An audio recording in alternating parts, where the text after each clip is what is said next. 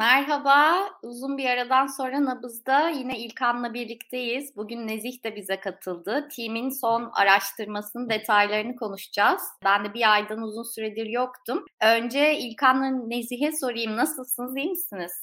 İyiyiz Beril, sağ ol. Sen nasılsın? Ben de iyiyim, çok teşekkürler. Nezih sen nasılsın? Uzun zamandır katılmamıştın programa. Valla iyi olmaya çalışıyoruz yani. Ülke gündemi zor ne diyeyim ben iyiyim diyemiyorum ya İlkan iyiyiz diyor da sen nasılsın diyeceğim.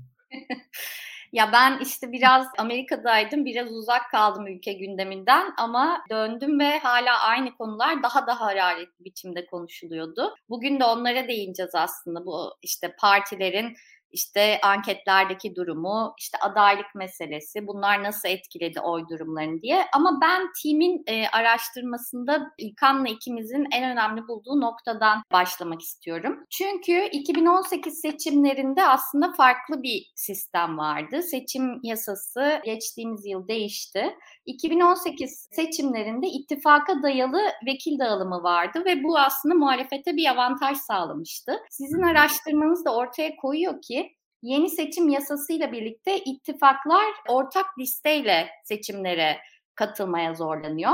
Ben biraz bunu açıklamanı isteyeceğim. Yani şöyle ittifaklar kendi listeleriyle seçime girerlerse özellikle Millet İttifakı ortak listeyle seçime girerse Cumhur İttifakı'nın yüzde 43 oranında oy alması mecliste çoğunluğu kazanması anlamına geliyor. Ama Millet İttifakı ortak listeyle seçime girmezse Cumhur İttifakı sadece yüzde 41 alarak mecliste çoğunluğu elde edebiliyor. Siz araştırmanızda buna değinmişsiniz. Bunu biraz açıklamanı rica edeceğim senden. Tabii. Bizim araştırmamız e, Türkiye'deki farklı bölgelerin sosyoekonomik ve siyasi profillerini dikkate alan ve buna göre tahminlerde bulunan bir araştırma. Dolayısıyla biz il il milletvekili sayısını hesaplayabiliyoruz sonuçlarımızdan. Şimdi Türkiye'deki sistem kullanılan seçim sistemi DON sistemi. DON sistemi illerde birinci olan partiyi kayıran bir sistem. Çünkü yani artık oyları aslında birinci partinin hanesine yazılıyor öyle diyelim kabaca. Türkiye haritasını da yani siyasi haritayı göz önüne getirdiğinizde parti yani seçim sonuçları haritasını genelde AK Parti'nin hükümranlığında bir Türkiye hayal edebiliyorsunuz. Bu belki biraz daha kırmızılaşacak belki bu harita önümüzdeki seçimde. Fakat e, yine de AK Parti taşradaki çoğu ili kazanmış parti olarak karşımıza çıkacak ve bu avantajını kullanacak. Bir kere burada avantajı var AK Parti'nin birinci partisi olması sebebiyle. İkincisi senin bahsettiğin gibi e, ittifak sistemiyle sandalye sayısının hesaplanmasının ortadan kaldırılması. Öncesinde ne oluyordu? Mesela 2018'de aslında ittifaklar yarışıyordu. Yani bir bölgede eğer Cumhur İttifakı birlikte yarışmışsa ve Millet İttifakı birlikte yarışmışsa tek tek AK Parti, MHP, CHP diye değil Önce Cumhur İttifakı, Millet İttifakı ve diğer partiler olarak bakılıyordu. Atıyorum mesela Millet İttifakı diyelim ki 5 milletvekilliği kazandı. Sonra bu milletvekilliği ittifak içindeki partilerin oylarına göre dağıtılıyordu. Yani CHP 2 örnek veriyorum. İyi Parti 2 belki sadece 1 düşüyordu mesela. Şimdi bu ortadan kalktı ve tüm partiler birbirine rakip oldu. E, bu da muhalefet için işleri iyice zorlaştırıyor. Çünkü Cumhur İttifakı tarafında zaten AK Parti oyların çoğunu alan parti ayrı yarışsalar bile aslında AK Parti için işler kolay. Çünkü baktığınızda AK Parti'nin oyu %35 civarında, MHP'nin oyu %8 civarında. Zaten orayı AK Parti tek başına hallediyor gibi. Orada çok bir iş değişmiyor. Fakat muhalefet tarafında büyük bir parçalılık hakim. Tek başına dominant olan bir parti yok AK Parti kadar. Ve oyların bölünmesi anlamına geliyor bu. Muhalefeti HDP hariç topladığınızda yaklaşık %45'lik bir oya tekabül ediyor örnek veriyorum. Ama bunu böldüğünüzde bir anda ortaya şöyle bir tablo çıkıyor. CHP 25, işte İyi Parti 15'e yakın bir oy oranı. Diğer partiler toplamda onu bile bulmuyor. Hani bu bölündüğünde zaten bir araya gelince büyümüş olan sinerji dağılmış oluyor. Ve tek tek partilere dağıtma imkanı kalmıyor. Yani bir bütün olduğunda mesela şöyle düşünün. Diyelim ki Antalya ya da Adana gibi bir il. Orada Millet İttifakı bile bir araya geldiğinde ittifak olarak birinci sıraya geçiyor. Ama il il yarışıldığında bu sefer AK Parti birinci oluyor. Yani Mesela Mersin gibi bir ilde AK Parti %25-30'larla birinci olabiliyor. Ama Millet İttifakı bir araya geldiğinde belki de Cumhur İttifakı'nı 10 puan fark atabiliyorken e, bu ittifakını e, bu avantajını kaybediyor Millet İttifakı ve AK Parti birinci sıraya yükseldiği için belki de son sıradaki milletvekilliğini bu şekilde almış oluyor. Böyle böyle elde ettiği avantajlarla en az Millet İttifakı'nın e, vekil kaybı sayısı 20 olarak bekleniyor en az. Mesela bu sistem geçen seçimde uygulanmış olsaydı 344 vekil kazanmıştı Cumhur İttifakı geçen seçimde. Bu Cumhur İttifakı'nın işine yarayan mevcut sistem yani 2022'de gelen sistem uygulanmış olsaydı 359 vekil kazanacaklardı bu sefer. Örnek veriyorum. Bu sistemde Millet İttifakı'nın yani altı partinin biz altılı masadan bahsediyoruz. Altılı masanın yapacağı ittifakın tüm avantajı ortadan kaldırılıyor sayısal avantajı. Bu da çok parçalı olan muhalefet için oldukça dezavantajlı bir değişim. Peki burada hem İlkan'a hem sana sorayım. Burada stratejik olarak o zaman muhalefet nasıl bir yol izlemeli? Yani ittifak olarak nasıl bir strateji izlemeleri gerekiyor? Mesela Gürhan Çiftçi sormuş. Bu durumda muhalefet zamanında seçim mi? Seçim kanunu değişikliğinin uygulanmayacağı erken seçim mi tercih etmeli? YSK seçim kanunu değişikliğini erken seçimde uygulama kararı verebilir mi? Gibi bir soru gelmiş. Bu sorunun da çerçevesinde nasıl bir strateji öngörmeli muhalefet? Muhalefet erken seçim ister. Ama erken seçimi kabul ettirebilir mi sanmıyorum açıkçası. Ha bu pazarlıkla istenebilirse ya keşke olsa ama zor gözüküyor. Muhalefetin kendi e, açıkçası göbeğini kendisinin kesmesi gerekecek burada. Kendisinin en faydalı ittifak stratejisini oluşturması gerekiyor. Burada hangi ilde ne yapılır ra bakılması gerekiyor açıkçası. Onu söylemek lazım. O ildeki seçmen nasıl hareket ediyor? Kim neye oy verecek ona bakılması lazım ve şu gerekiyor aynı zamanda. Seçmenlerin de politize ed yani siyasetin daha siyasetleşmesi, siyasetin daha politikleşmesi gerekiyor diye düşünüyorum. Bir oy verme motivasyonunun yükselmesi gerektiğini düşünüyorum ben. Çünkü bunu yerel seçimde yaşadık. İstanbul seçimlerinde aslında iki seçim arasında yüzde 4-5 fark vardı. Yani baktığınızda çünkü neden? Aynı kitle, aynı seçmen kitlesi. Bir değişiklik yok. Ama aynı seçmen kitlesi daha fazla motive olduğu zaman oy verebilir. Burada mesele şu, hem ittifak yapmak hem de seçmenini oraya götürebilmek. Muhalefet bakalım. Biz burada bu çalışmaya ben baktığım zaman bir ittifak mantığını görüyorum orada. Ama bu ittifak hakikaten de seçmenleri arkasından getirebilecek mi? Getirebilir veya getiremeyebilir. Nasıl getirir? Mesela işte 2019 seçimlerinde ikinci seçim nasıl %4-5 fark ettiriyor demek ki. Yani seçmenler arkasından geliyor. Birincisi şu kazanacağız hissini vermesi lazım. Kazanacağız hissi verildiği zaman ittifak çalışır. İkincisi politik motivasyon gerekiyor, hedef gerekiyor diye düşünüyorum ben.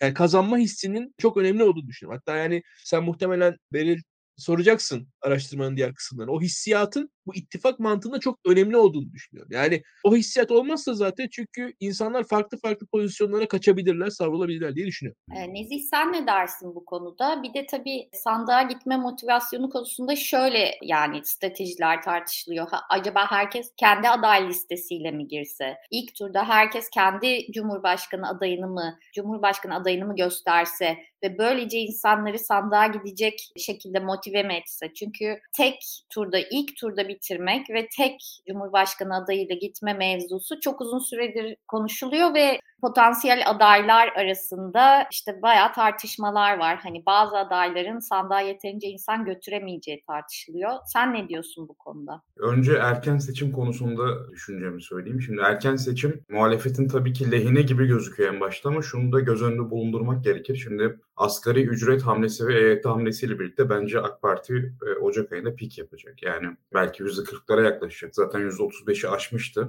burun farkıyla da olsa. Daha da tırmanışa geçebilir. Yani seçimi o kadar erkene çekmekte AK Parti'nin bu e, kısa vadeli oy dopingini e, sandığa yansıtması anlamına da gelebilir. Öyle bir dezavantaj da var. Bunu da göz önünde bulundurmak gerekir. Yani orada iki tercih var aslında. Yani iki tane e, muhalefetin e, dezavantajına bir durum var. Eğer seçim vaktinde yapılırsa e, aritmetik olarak bu az önce bahsettiğim vekil hesaplama yöntemindeki veti daha doğrusu iktidarı kayıran sistem uygulanmış olacak eğer vaktinde veya işte Nisan ayından sonra yapılırsa seçim. Fakat Nisan ayından önce de yapılırsa da muhtemelen AK Parti sağ kararsızları neredeyse tamamen yanına çekmiş olacak.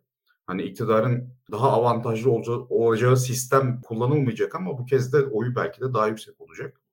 E, bunu da göz önünde tutmak gerekir diye düşünüyorum. Katılım konusunda bence CHP'nin adayı burada çok önemli. Yani CHP eğer doğru adayı gösterirse o zaten masanın adayı olur muhtemelen.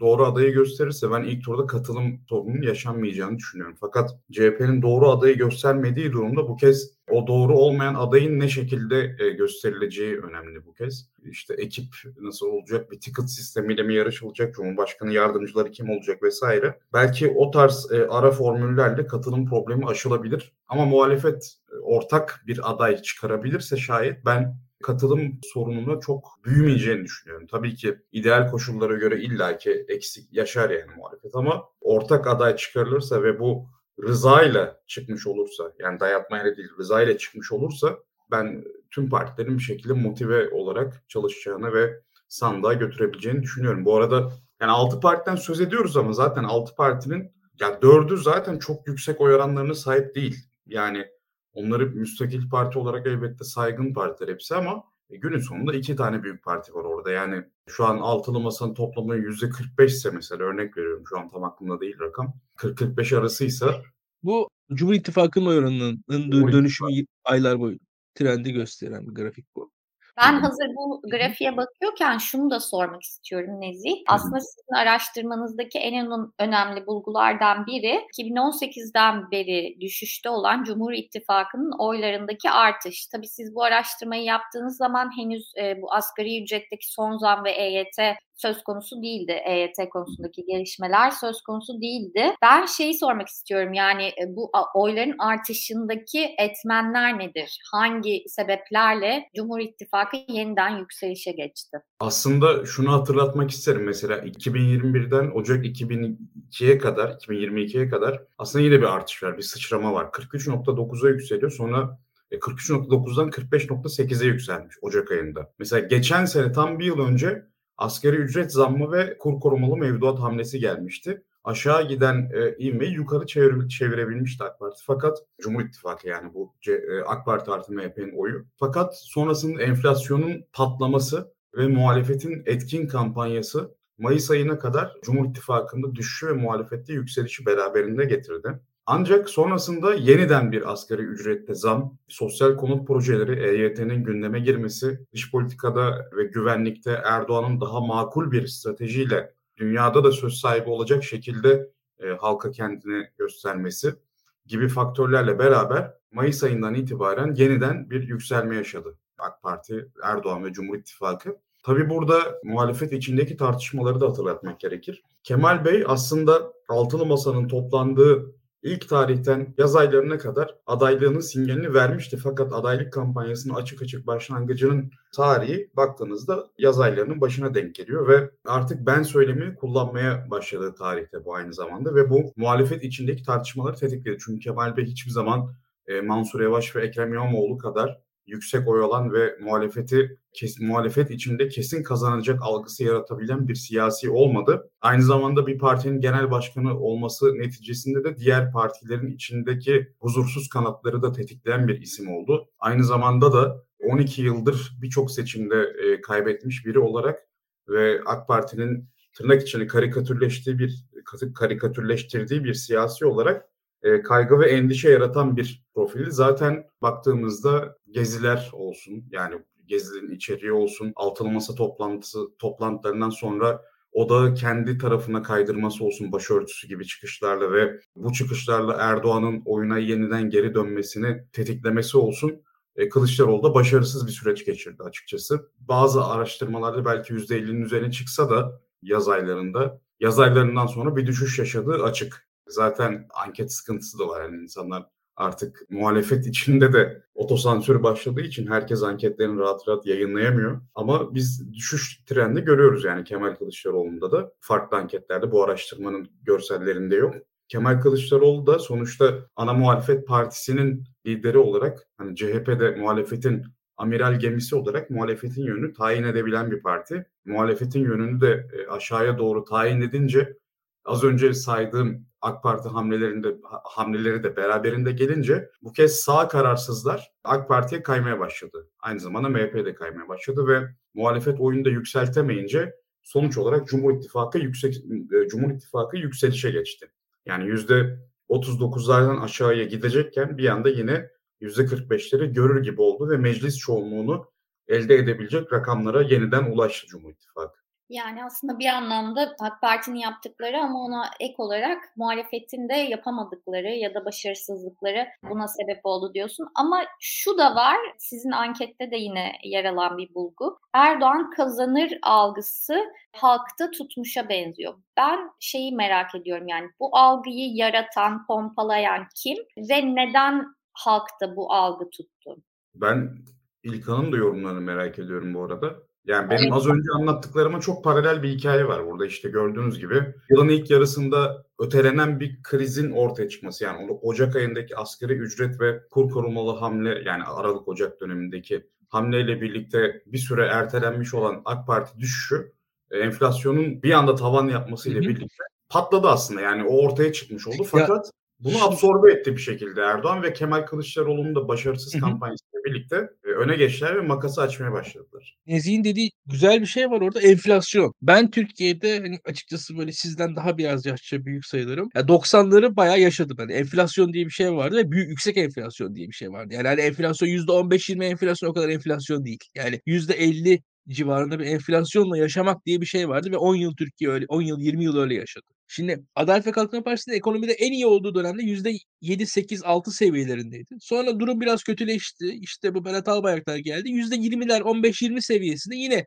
yani yüksek bir enflasyon ama kabul edilebilir bir, bir enflasyon vardı ortada. Ama bu Ocak ayından itibaren doğalgaz zammı geldi. Arkasından büyük zamlar geldi ki herkes orada aslında kurun stabilleşmesiyle beraber her şey düzeleceğini zannediyordu ama tam tersi yaşandı. Ben hiç şaşırmadım o zaman. Hatta yani beni sen de hatırlıyorsun o kur korumalı mevduat kanununun çıktığı gün, dolar düştüğü gün hatta ben çok kötümser yani Tayyip Erdoğan kimse kurtaramaz falan demiştim yani o zamanlarda da. Ve o zaman aslında tam tersine döndü. O bir an yükseliş oldu ama o gayet bitirdi olayı diye düşünüyorum. Ama bundan sonrasındaysa özellikle Mayıs sonrasında Tayyip Erdoğan'ın tekrar, tekrar yükselişinin arkasındaysa ben muhalefetin başarısızlığını görüyorum. Bir şöyle bir durum var. Erdoğan bir dış politika hamleleri yaptı. Orada belli bir kurumsal devlet yapısının arkasında gördü. Yani Rusya ile ilişkiler, o Soçi mutabakatı vesaire orada bir dış politik bir stabilleşme var. İkincisi muhalefetin de açıkçası ne yaparsa yani elimizdeki her şeyi kazanmak için her şeyi kazanmak için çalışmaktansa, her şeyiyle kazanmak için çalışmaktansa muhalefet nasılsa kazandık duygusuna geçti. Muhalefet nasılsa kazandık duygusuna seçim sonrasını tartışmaya başladı. Yani seçimi değil, seçim sonrasını. Seçim zaten kazanılmış. Kim olursa olsun kazanır. Yani işte adayımız Nezih Onur Kuru olsa da kazanır, İlkan Dalkuç olsa da kazanır duygusuna gelindiği anda zaten muhalefet kendi iç çatışmasına döndü. Muhalefet içeri, içeri döndükten sonra da bu sonuç geldi diye düşünüyorum ben kendi adıma. Yani orada son aylarda biz bu dönüşümü değişimi yaşadık. Yani gözümüzün önünde. Yani ben çok net biliyorum. Son bir sene içerisinde muhalif figürlerin muhalif figürlerin tartışmasını izledik online olarak. Pek bir siyasi hani iktidarla muhalefet arası bir tartışma bile yoktu. İktidar figürleri çekildiler ortamdan neredeyse. Evet yani şunu ekleyebilirim mesela Erdoğan dünyada dünya boyutunda dünya düzeyinde siyaset yapan bir aktöre dönüştü. Yani baktığınız şey Putin'le konuşuyor, Zelenski'yle konuşuyor. Macron onunla konuşmak için işte toplantılarda yanına geliyor. Zaten şöyle de bir durum var yani Avrupa siyasetinde Putin ve Erdoğan'dan başka bu kadar uzun süredir iktidarda olan bir kişi kalmadı Merkel'in de gidişiyle beraber. Erdoğan doğal olarak ilgi çeken bir lidere dönüştü. E, Türkiye'nin jeopolitik konumunu ve Ukrayna-Rusya savaşında iki ülkeyle de olan hani gelişmiş ilişkilerini çok iyi kullandı bence ve bunu e, seçmene yani ben dünya lideriyim şeklindeki söylemini pekiştirecek şekilde aktarmayı bence çok iyi başardı. Muhalefette birbirine düşmüş bir görüntü çizdi. Sürekli aday tartıştık işte. Yılın başında daha doğrusu Mart-Nisan aylarında İmamoğlu'nun e, Karadeniz gezisi ve sonrasında yaşananlar mesela e, damgasını vurdu gündeme. İmamoğlu'nun ismi biraz arka plana itilmiş oldu. Yaz aylarında İyi Parti ile CHP arasında İmamoğlu yavaş tartışması yaşanmaya başladı. Bu Eylül'e kadar sürdü. Sonraki altılı masa toplantısı kritik oldu. Aslında yeni bir başlangıç olarak tarif edilmişti. 9 madde özetlenmişti politika başlıkları halinde. E, fakat sonrasında bir anda başörtüsü hamlesi geldi Kemal Kılıçdaroğlu'nun. Erdoğan'ı topa soktu yani. Erdoğan açık açık söyledi yani bu bize gol pası dedi yani. Bence çok doğru bir tabir. E, ondan sonra zaten muhalefetin bir türlü beli doğrulamadı. En sonunda da yine İmamoğlu e, bu terör saldırısı sonrasında Taksim'deki halka verdiği moralle yeniden öne çıkmaya başlamıştı icraatlarıyla birlikte.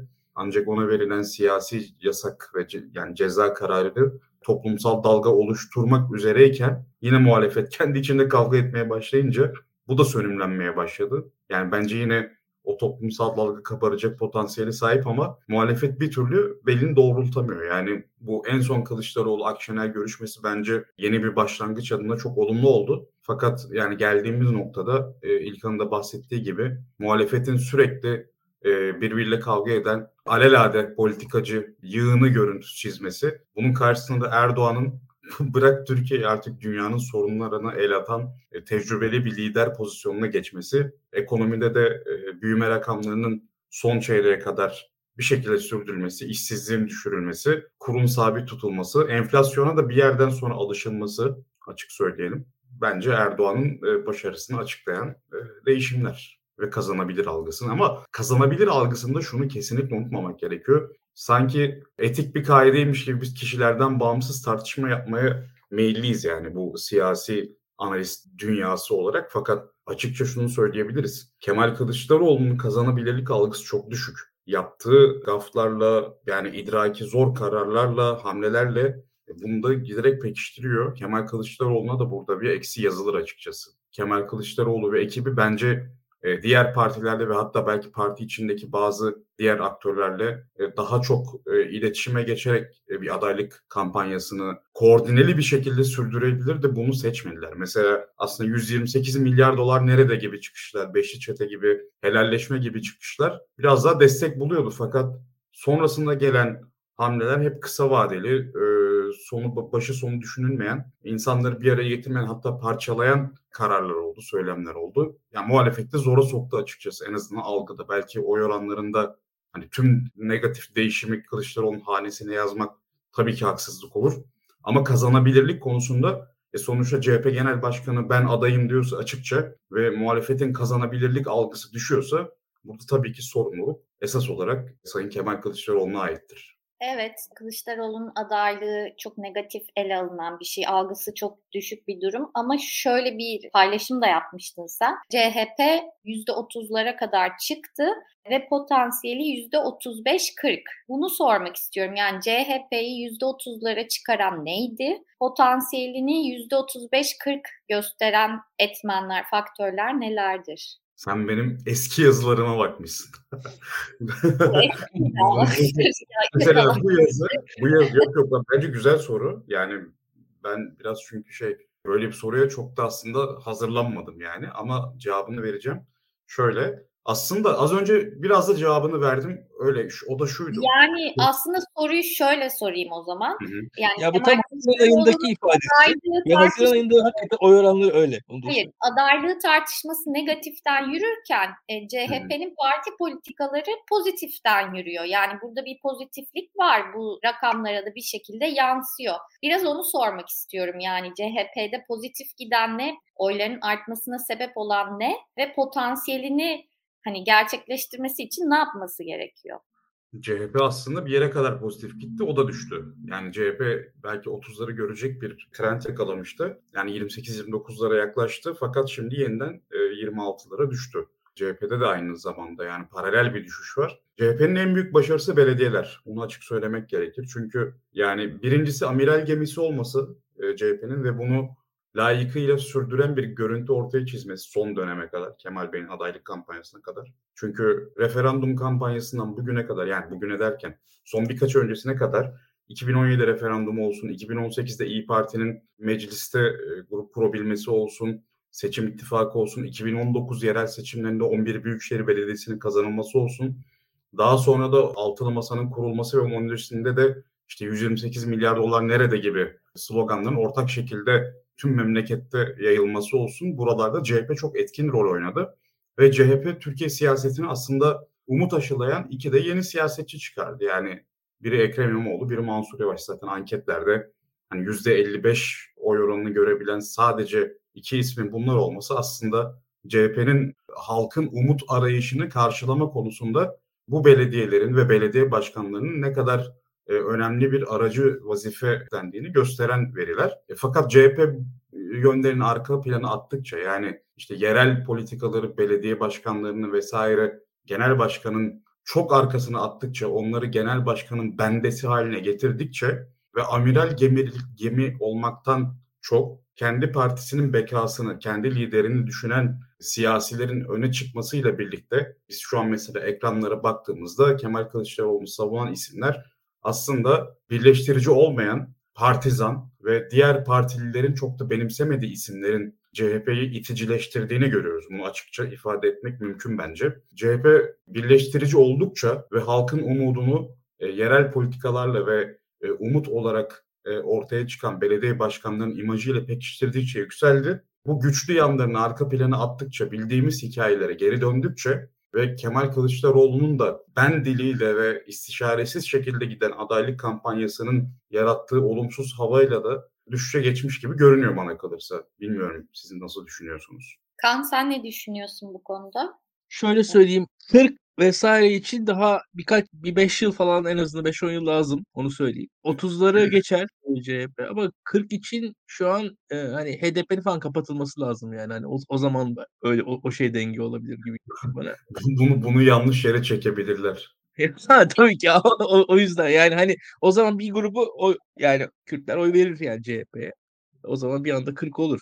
Ee, onun dışında da şöyle yani tabii ki genç seçmen aslında eski kal- klasik kalıplarla düşünmüyor. O CHP'ye bir uza- uzun vadeli potansiyel yaratıyor. Türkiye daha eğitimi, daha kentli bir ülke haline geliyor her geçen sene ve bu da CHP'nin potansiyelini arttırıyor. Bir yandan da bakarsanız CHP'nin tek tek gençleri ikna etmesi gerekiyor. Çünkü CHP'ler az çocuk yapıyorlar mesela. O yüzden aslında yeni gelen kitle iknaya açık. Ama aslında aileden CHP'li olmayan bir kitle. Bunun ikna edilmesi lazım. Bu da yüksek potansiyel ama bunun fiile geçirilmesi için hani bu, bunun için uğraşılması gerekiyor. Bu bir ihtimaldir. Öyle söyleyeyim. Yani aslında ortada ikna edilebilir bir kitle var. Daha öncesinde ikna edilemez bir kitle vardı açıkçası. Şu an ikna edebilir bir kitle var CHP açısından. Yani öyle söyleyebilirim yani hani orada. Ve CHP 30'ları bulabilir. Her an şu an Türkiye zaten CHP güçlü bir parti. Belediyeler burada çok kritik. Şu anda çok basitçe söyleyeyim Beril. Yani 5 yıl öncesine göre mesela muhalefet aynı gibi gözüküyor bize ama yani muhalefetin mesela kaç kanalı var? Kaç tane internet sitesi var? Kaç televizyonu var? Böyle bir arka arkaya bakıldığı zaman aslında muhalif yapıların da örgütlendiğini, daha kurumsallaştığını görüyoruz. Bunun arkasında belediyelerin bir gücü öyle ya da böyle var.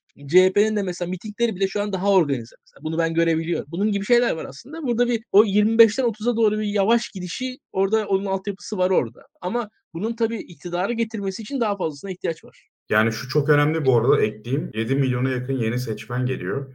Farklı araştırmalarda yani CHP'nin buradaki oy oranının %40'lara yaklaştığını gösteriyor farklı araştırmalar. Yani CHP buradaki potansiyelini kullanabilir. Özellikle kentlere yeni göç etmiş, yani kentlere göç etmiş ailelerin çekirdek aileleşmesi. Türkiye'de aslında Türkiye bir göç toplumu evet çok hızlı değişti ama bir oturma artık bir sabitleşme dönemi de yaşanıyor bir yandan ve şehirleşme bir kültür olarak da artıyor. Güzel bir ifade olmadı da şehirleşme yani şehirlilik kimliği, şehirli yaşam biçimi artık içselleştiriliyor nesiller tarafından. Yeni yeni kuşaklar artık daha şehirli oluyor. E daha şehirlilik yani bayramda demek? köye daha az gidiliyor vesaire. Bu tarz bakılırsa hani kişisel pratiklerden görebilirsiniz yani bunları. Böyle şu anda 20 sene öncesine göre 20 yıl önce herkes bayramda köyüne giderdi. Bu şu an azalıyor. Atıyorum tatile çıkma artıyor. İşte açıkçası kadın erkek ilişkilerinde benzer dönüşümler var. Bu dinamikler aslında siyasal olarak da karşılığını buluyor CHP'de. Bulabilir en azından. Tabii aslında bu yeni seçmenlerin de dediğin gibi e, büyük bir çoğunluğu şehirde doğmuş ve büyümüş. Dolayısıyla şehirli talepleri olan gençlerden oluşuyor. Dolayısıyla daha seküler partilere, işte CHP'ye daha yakınlar. Oraya oy verme potansiyelleri daha fazla ve kararsız sayısı aslında oranı aslında en yüksek ilk defa oy verecek gençlerde benim okuduğum araştırmalarda. Bilmiyorum sizin araştırmada nasıl bir sonuç çıktı. O Hı. açıdan da orada ciddi bir potansiyel var dediğin gibi muhalefet açısından. Tabii. Yani kararsız oranı her zaman gençlerde biraz daha yüksek olur. Çünkü yaş geçtikçe partizanlaşma artar, yaş geçtikçe siyasal ilgi artar. Her zaman katılım daha yaşlarda daha yüksek olur. Bu normal bir şey. Bu dünya genelinde tüm zamanlarda böyleydi.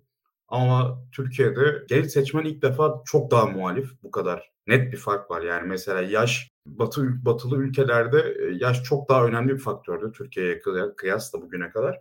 Ama şu an AK Parti artık yeni nesillere e, bir umut sunamıyor. Yani Türkiye'deki milli eğitim üzerinden sağlanan toplum sözleşmesi, merkezi sınavlarla bir ölçüde sağlanan bir sosyal adalet anlayışı vardı ve bu çerçevede bir toplumsal sözleşme vardı. Şu an bunu yıktı. Yani hem beyaz yakalıyı hem mavi yakalıyı düşük maaşlarda eşitledi şu an AK Parti. Yani baktığınızda ya bir doktor bile ailesinden para almadan İstanbul'da tek başına zor geçinir. Yani düşündüğünüzde yeni bir doktor ki bu yani üniversite sınavında en yüksek puanlarla girilen bölüm yani. Hani burada bile tablo böyle. Dolayısıyla yani orada bir umutsuzluk hali var. Umutsuzluk hali de insanları öfkelendirebiliyor. Öfkede seçmenleri muhalefete çok daha rahat taşıyan bir duygu. Buradan da işte CHP yararlanıyor. Aynı zamanda şunu eklemek gerekir. Büyükşehir belediyeler belediyelerinde seçmen nüfusunun yarısı yaşıyor yaklaşık. Yani ve CHP buraları yönetiyor. Buralardaki oy oranı düşmüyor gördüğümüz kadarıyla. Yani hem belediye başkanlarının hem CHP'nin yükseliyor aksine. E bu da hem e, genç seçmen hem de tüm seçmende e, olumlu bir etki yaratıyor. Ben şunu tekrar üzerine basa basa söylemek isterim. Biz dindar seçmenler araştırması da yaptık. Sadece dindarları kapsamıyordu ama bu yani e, tabii ki AK Parti ve Refah'ın yani eski Refah ve yeni AK Parti'nin onun sonrasında kurulan e, kalelerine gittik biz ama yani AK Parti oy vermeyen sağcılarla da görüşüldü. Oradaki coğrafya bize şunu söylüyor. Yani dindarların kaygıları sağ seçmenin kaygıları kısacası sosyal yardımların AK Partili ailelere veya işte sağcılara yapılan yardımların CHP tarafından kesilmesi ve hayat tarzlarına yönelik endişeler. Aynı zamanda da işte kadrolaşma meselesi. Yani işte CHP'li kadrolar her yere dolacak, dindarları dışlayacak vesaire. Şimdi belediyeler aslında bu kaygıların bir ölçüde yersiz olduğunu gösteren örnekler oldu ve bunu nüfusun yarısının yaşadığı bir örneklemde yaptılar. Yani Marmara'dan Ege'ye, Ege'den Akdeniz'e bir coğrafyada, İç Anadolu'da da iki şehir, e, Eskişehir ve Anadolu. Çok büyük bir alanda, çok büyük bir hinterlandda CHP şunu gösterdi. Yani biz sizin korktuğunuz gibi aslında öyle çok dindarları dışlayan, sosyal yardımları kesen, ne bileyim böyle Jacoben işte jandarma sopasıyla tüm cami cemaatini kovalayan bir soğuk bürokrat partisi değiliz. Biz de halk partisiyiz adımızda olduğu gibi. Yani biz zaten buraya hem CHP'lilerin hem İyi Partililerin hem HDP'lerin hem de AK Parti ve MHP'den kopmuş seçmenlerin oylarıyla geldik diyen belediye başkanları bunları yaptı. Zaten birçoğu da sağ kökenli biliyoruz yani. Benim şu an aklıma gelenler İstanbul, Ankara. Yani gerçi Ekrem İmamoğlu kendisi sağ köken değil ama ailesi sağ. Mansur Yavaş mesela Hatay Belediye Başkanı öyle bildiğim kadarıyla. Muhittin Böcek öyle. İlkan'ın vardır başı aklına gelen. Yani zaten bunlar bayağı bir yekun yani. Dört belediye başkanı. Zaten hani sağdan gelen adaylarla da kazanmış sağdan gelen oylara da muhtaç olan bir CHP var ve tüm halka hitap etmek zorunda olan bir CHP var. Bu hem sosyal yardımlarda böyle, hem kültürel politikalarda böyle, hem kadro meselesinde böyle. Yani bugün mesela baktığınızda İBB'de başörtülü çalışanlar sınavına giriyor, mülakatını geçiyor, işini kazanabiliyor İBB'de. Ya da işte sosyal yardımlar yaklaşık pandemide, pandemi de bu arada CHP için büyük bir fırsat oldu. Pandemi iktidarı çok sıkıştırdı çünkü kapanmalar istihdamda düşüşü beraberine getirdi. Oradan zorladı ama CHP ne yaptı bu sırada? Belediyeleri çok etkin çalıştırdı. Sosyal politika ve sosyal yardımları çok kapsayıcı bir şekilde uygulayabildi. Mesela benim bildiğim kadarıyla İstanbul'da 4 milyon hanenin 1 milyonuna ulaşıldı mesela yardımlarda. Ankara'da da zaten Mansur Yavaş'ın yükselişi pandemideki yardımlar sayesinde oldu. Diğer belediyeler de benzer şekilde. Yani CHP'li belediyeler, belediyeler şunu gösterdi. Biz ulaşabildiğimiz kadar bize izin verildiği ölçüdeki iktidar onları çok yasaklamaya da çalıştı yani biliyoruz.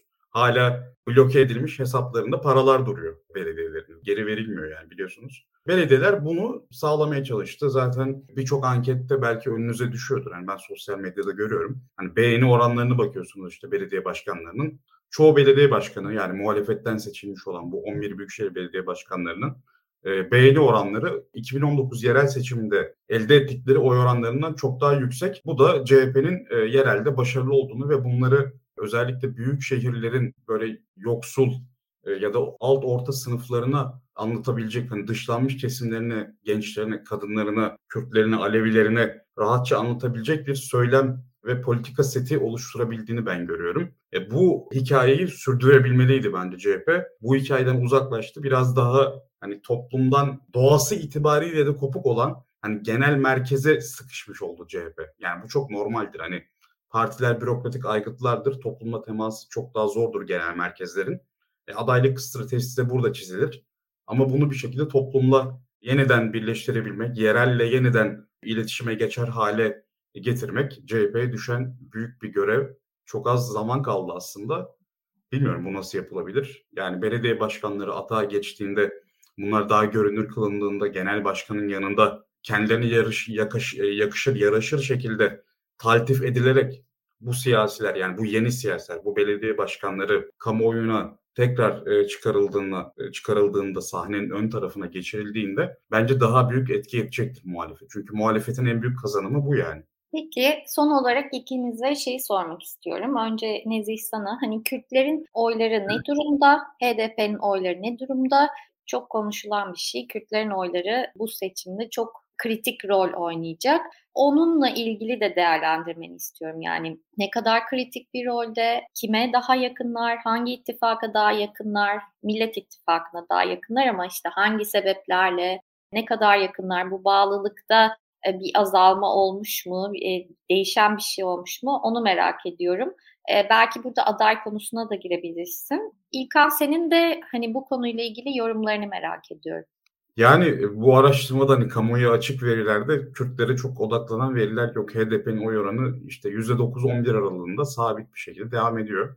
Hani partizan bağlılığı olan bir siyasi yapı, Kürt siyasi hareketi. Hani Kürt siyasi partisi oyunu koruyabilen bir parti günün sonunda adaylık araştırmalarını biz hani kamuya açık şekilde yayınlamadık ama hani kamuya açık şekilde yayınlanan araştırmalarda gördüğümüz manzara şu. Kürt seçmen de kazanmak istiyor ve 3 adaya da çok büyük destek var aslında. Yani Mansur Yavaş'a da halen destek var. Belki burada HDP'nin Mansur Yavaş'a yönelik vetosu yani resmi politik olarak duyurulmamış olabilir. Bunu HDP seçmeni henüz satın almamış olabilir. Yani Mansur Yavaş'a da önemli bir destek var. Tabii en büyük desteği belli ki Ekrem İmamoğlu alıyor. Sonra Kemal Bey alıyor. Sonra Mansur Bey alıyor ama Üçüne de yoğun bir destek var. Yani sanki Millet İttifakı'nda yer alan bir partiymişçesine yoğun bir destek var. Yani muhtemelen %60-70'in üzerinde oranda bir destek var ki bu üç siyasi de %50'leri görebiliyor bir şekilde. Belki Kemal Bey bazen göremiyor olsa da en azından %45'in üstüne taşıyan şey yani altılı masa partilerin oyunun üzerine taşıyan esas faktör Kürt seçmen. Ama burada bence önemli olan HDP elitleri. Yani Kürt seçmen tabii ki Türk seçmen gibi Meral Akşener de bunun altını çizdi. Aynı sorunları daha derin şekilde yaşıyor. Yani yoksulluk meselesini, e, adalet sorunlarını, eşitsizlik meselesini daha da derinden yaşayan bir grup Kürt seçmen hem toplumsal olarak yani e, Türklerle, etnik Türklerle veya işte diğer gruplarla ilişkilerini hem devletle olan ilişkilerinde her zaman bir e, ikinci sınıf hissetme hali var ya da göçmenlerle olan ilişkilerinde bir rekabet hali var. E, Kürt seçmen için e, daha da önemli oluyor bu siyasi meseleler. Ama muhalif olmaya tabii ki daha yatkınlar bu nedenle de. Ancak burada HDP elitlerinin ne söyleyeceği önemli. Yani HDP elitleri örneğin yani Meral Akşener'e Mansur Yavaş oy vermiyoruz diyorlarsa onları masadan atabiliyorlar. Cumhurbaşkanı adayı olarak onların ismini çizebiliyorlar. Böyle bir kingmaker'lık pozisyonları var. Ee, burada tabii şu an e, esas düğüm sanki iki e, siyasi arasında yani Kemal Bey mi Ekrem Bey mi e, tartışması var. Belki bir üçüncü aday ihtimalinden de söz edenler var. Bu ikisini de olmayan farklı bir e, ortak adayda uzlaşılabileceği görüşü de bazen dile getiriliyor. Ama genel olarak tartışma bu ikisi üzerinden. HDP açık bir pozisyon izlemiyor. Yani daha çok Kemal Bey'le temaslılar genel başkan olması sebebiyle. Ama Ekrem İmamoğlu'na da kapalı olduğuna dair bir sinyal vermiyor şu ana kadar. Yani orada HDP'nin ben şu an olmasa bile günün sonunda bir e, yani tercih yapacağını düşünüyorum. Ama o tercih ne yana evrilir bilmiyorum o tercihten sonra Kürt seçmenin oy davranışını tekrar gözlemlemek gerektiğini düşünüyorum. Yani şu an için Kürt seçmen aslında Türk seçmenden çok farklı değil. Daha muhalifler hatta Türk seçmene nazaran. HDP seçmeni çok daha muhalif zaten. Kürtler arasında. Ama dediğim gibi yani günün sonunda bu Selahattin Demirtaş'ın tavrı, HDP Genel Merkez'in tavrı ve Öcalan'ın tavrı, Kandil'in açıklamaları tabii bu hani Kürt siyasi yapısında parçalı olması da burada önemli. Bence HDP seçmeninin son tercihini şekillendirir diye e, düşünüyorum. Yani bunu burada son sözü söylemek için her, erken bana kalırsa.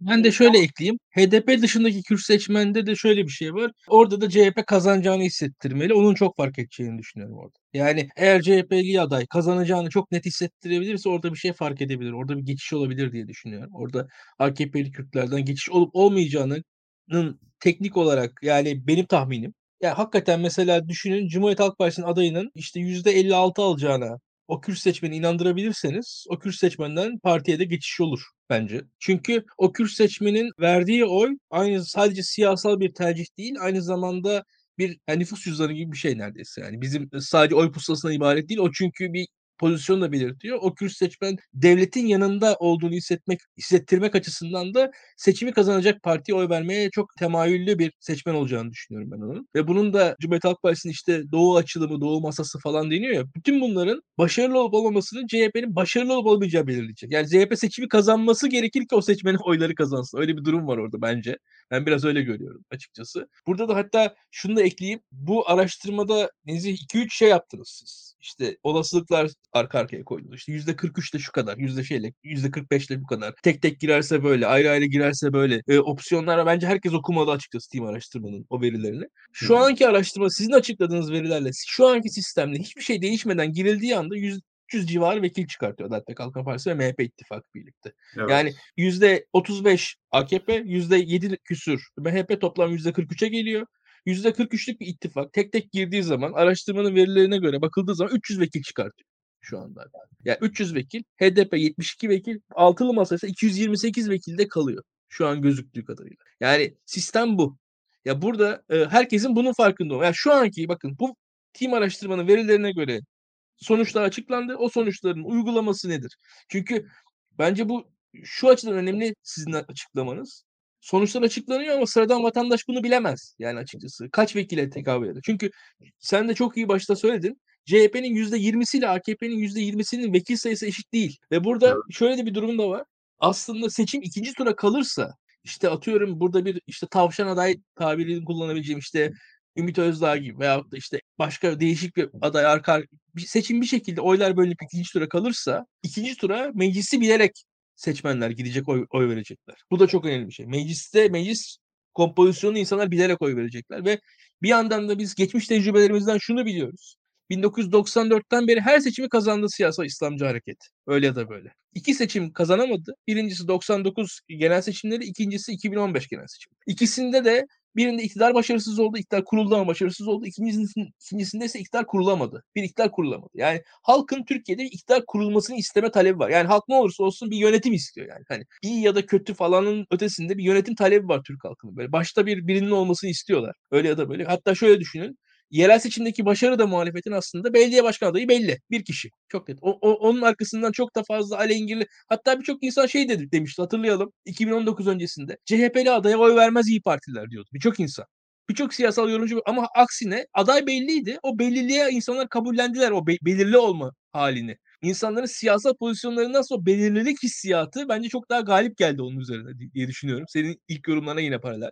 Ve şu andaki durumu anlatıyor diye düşünüyorum. Bilmiyorum sen ne dersin? Ben de katılıyorum sana. Şu çok önemli. Ben Kemal Bey'in yüzüne de söyledim. Açık konuşacağım şimdi. Ee, gerçek gündem toplantısında şunu ifade ettim. Dedim ki Kemal Bey bize %50 mecliste yetmiyor. Anlattığım sebeplerden ötürü. Bir tanesi e, küçük taşra illerinde adaletsiz temsil durum var. Yani Bayburt'ta 50 bin kişi bir vekil seçerken İstanbul'da 100 bin kişi bir vekil seçiyor ve siz İstanbul gibi büyük şehirlerde güçlüsünüz. Bayburt gibi küçük şehirlerde hem de çok sayıda küçük şehirde AK Parti güçlü. Bu sayede AK Parti aynı oy, oy oranıyla çok daha fazla vekil çıkarabiliyor. Buradan bir kere gol yiyorsunuz. Bu bir. İkincisi sizin e, yapınız çok parçalı. AK Parti gibi oyların çoğunu alan bir parti yok. Dolayısıyla birbiriniz arasında da rekabettesiniz bu yeni seçim sisteminde. Ortak liste yapmazsanız işiniz iyice zorlaşacak. Bu iki. Üçüncüsü de DONT sisteminden ötürü illerde birinci olan parti kayrılıyor. Birçok ilde de AK Parti birinci. Ee, burada da yine tabii AK Parti avantaj sağlıyor. E, dördüncüsü de Diğer ittifakta iki parti var. Büyük birliği de sayalım. Üç olsun. Onlar ama bir şekilde itaatkar bir pozisyonda. O yüzden ben iki diyorum. Ama sizin cenahınızda altı tane parti var. Sizin ortak liste yapmanız çok da kolay bir şey olmayacak. Ki ideolojik olarak bambaşka yerlerdesiniz. Yani CHP ile Saadet ayrı bir yerde işte CHP ile de yani oradaki her partinin CHP ile bir rekabet hikayesi var. Yani İyi Parti'nin de var. 70'lerden bu yana aslında bir ayrışması var. Yani sol sağ meselesinden. Demokrat Parti zaten ilk ayrışma Saadet, e, milli görüş zaten Cumhuriyet'le olan ilişkisi problemli bir e, siyasi hareket. E, Deva ile geleceğin kurucuları da zaten CHP'nin rakibiydi yani. yani dolayısıyla CHP'nin ortak liste yapması meselesi 2018'de görece aşılmıştı ama o zaman 3 parti vardı. Yani Demokrat Parti'yi de dahil edelim 4. E şimdi Ali Babacan'ı Davutoğlu da var işin içinde yani kolay değil. Bunları söyledim. Ve dedim ki aritmetik olarak %50 size yetmiyor. Minimum %55 gerekiyor dedim. Zaten bizim yazımızda da yani şey verilerimizde de şu var. Bazı durumlarda 55 bile etmiyor. Eğer ortak liste yapamazsanız Cumhur İttifakı %41 ile kazanabilecek düzeyde bir avantaj elde etmiş durumda. Yani sizin %60 almanız lazım neredeyse. Sadece 301 sayısı için. Ve parlamenter sistem hedefi için 360 gerekiyor. Çünkü çünkü bu anayasal değişiklik. Yani o da hayal olacak. Yani şunu da tartışmak gerekecek. Parlamenter sistem için Birleşmiş Partiler en baştan zaten belki de 360 kazanamayacaklar. Ee, en azından bari meclis çoğunluğunu korumak için yani orada iktidarı bölüşmemek için doğru strateji izlemek gerekiyor. doğru strateji izlense bile Cumhur İttifakı eğer yani en en iyimser senaryo şu Cumhur İttifakı ittifak yapmıyor gereken yerlerde. E, altılı, altılı masa partileri de her yerde en doğru strateji izliyor. Ya burada bile yüzde 45 buçukla Cumhur İttifakı kazanabiliyor. Yani dolayısıyla burada Millet İttifakı'nın yani o 2019 ruhunun canlanması çok önemli. Millet İttifakı'nın artık altılı masa partilerini kapsayacak mı kapsamayacak mı bilmiyoruz ama CHP ve İyi Parti lokomotifliğinde ve HDP'nin ortak aday açık desteğiyle birlikte 2019 ruhunda olduğu gibi yeniden e, kazanabilecek sinerjiyi yaratması gerekiyor bana kalırsa. Ancak bu şekilde muhalefet başarılı olabilir. Çünkü İlkan'ın da anlattığı gibi şimdi ilk seçim şöyle bitebilir. Mesela Kemal Bey aday oldu diyelim %48 aldı. Tayyip Erdoğan 47 falan aldı. İşte Ümit Özdağ 3 aldı. İşte ya da yeniden Refah, Fatih Erbakan 2 aldı. Muharrem İnce 1 aldı mesela. Örnek veriyorum. Ki Muharrem İnce bence daha yüksek oy alır bu arada. Kimse %50'yi bulamadı ve ikinci tura kalındı. Ama şunu unutmamak gerekiyor. Kemal Bey aday olduğunda AK Parti ve MHP'den kopmuş, İyi Parti'ye mesela oy verebilecek birçok seçmen sandığa gitmeyecek. Çünkü diyecek ki ya biz zaten 20 yıldır tam Tayyip Erdoğan var ama 12 yıldır da Kemal Bey var yani. E, Kem, Tayyip Erdoğan yönetebilirliği en azından daha iyi diyecek. Ama biz Tayyip Erdoğan'dan da bıktık. E, o zaman sandığa gitmeyecek ya da belki gidecek Tayyip Erdoğan oy verecek. Dolayısıyla İyi Parti, Deva, Saadet, Gelecek gibi partilerin parti oyu da düşecek. Hatta CHP'nin de düşecek. Ya CHP de sağdan oy alabiliyor. O kadar yani biz çok e, kalıplar halinde düşünüyoruz ama seçmen bizim kalıplarımızın üzerinde bir akışkanlığa sahip. Yani bu kitleler halinde olmasa bile yani 100 bin seçmen, 200 bin seçmen, belki 1 milyona yakın seçmen en sağdan CHP'ye kayabilecekken Kemal Bey'in adaylığı ve Kemal Bey'in anti karizmatikliği yüzünden oraya geçmeyecek ve sandığa gitmeyecek belki. Belki katılım %80'lerin altına düşecek ve dolayısıyla Millet İttifakı bırakın %55'i belki %50 alamayacak HDP dahil olmak üzere. E ne olacak? İlk turda siz hem ilk turda Cumhurbaşkanlığını kazanamayacaksınız hem meclisi kazanamayacaksınız ve Tayyip Erdoğan'ın %45'lerin üzerine taşınmış olacaksınız. E, Cumhur İttifakı zaten %45'in üzerine taşınmış olacak muhtemelen. Meclis çoğunluğunu alacak. E, ikinci turda da zaten devlet gücünü elinde tutan ve bunun üzerine meclis çoğunluğunu da ekleyen Erdoğan e, diyecek ki zaten karşımda da Kemal Bey var. Ben sizden son bir kez daha yetki istiyorum. Topal ördek olmasın. Son kez şu kardeşinize şu yetkiyi verin. Huzur içinde çözülsün diyecek. Muhtemelen de kararsız merkez seç, seçmen, merkez sağ seçmen ve sağ seçmenin desteğiyle ikinci turu referandumlaştırarak kazanacak. Yani bu karamsar bir senaryo gibi gözüküyor ama maalesef karamsarlıktan öte gerçekçileşmeye doğru giden bir senaryoya doğru dönüşüyor. Bunu yani kalın bir şekilde altına çizmek lazım bu dönüşümün. Bunu ne kadar anlayabiliyor genel merkezler, siyasiler ben e, çok emin değilim. Çok umutlu da değilim açık söyleyeyim. Yani biz burada mesela daha önceki programlarımızda çok daha umutluyduk. Ben bunu hatırlıyorum. Yani biz nabızı ilk yapmaya başladığımızda muhalefet şu anki halinden daha yüksek oy alıyordu. Yani 2020 yılında muhalefetin performansı görece daha iyiydi mesela 2020-21. Yani muhalefet şu an 2019 yerel seçimleri öncesine dönmek üzere. O kadar kötüleşmiş durumda. Yani 2018 genel seçimde zaten AK Parti oyu %42 idi. E şu an 35'i geçmiş durumda. Ve 35'i geçmiş hali asgari ücret zammı ve EYT müjdesinden önceki hali. Muhtemelen de belki de 40'a tırmanacak bu gidişle.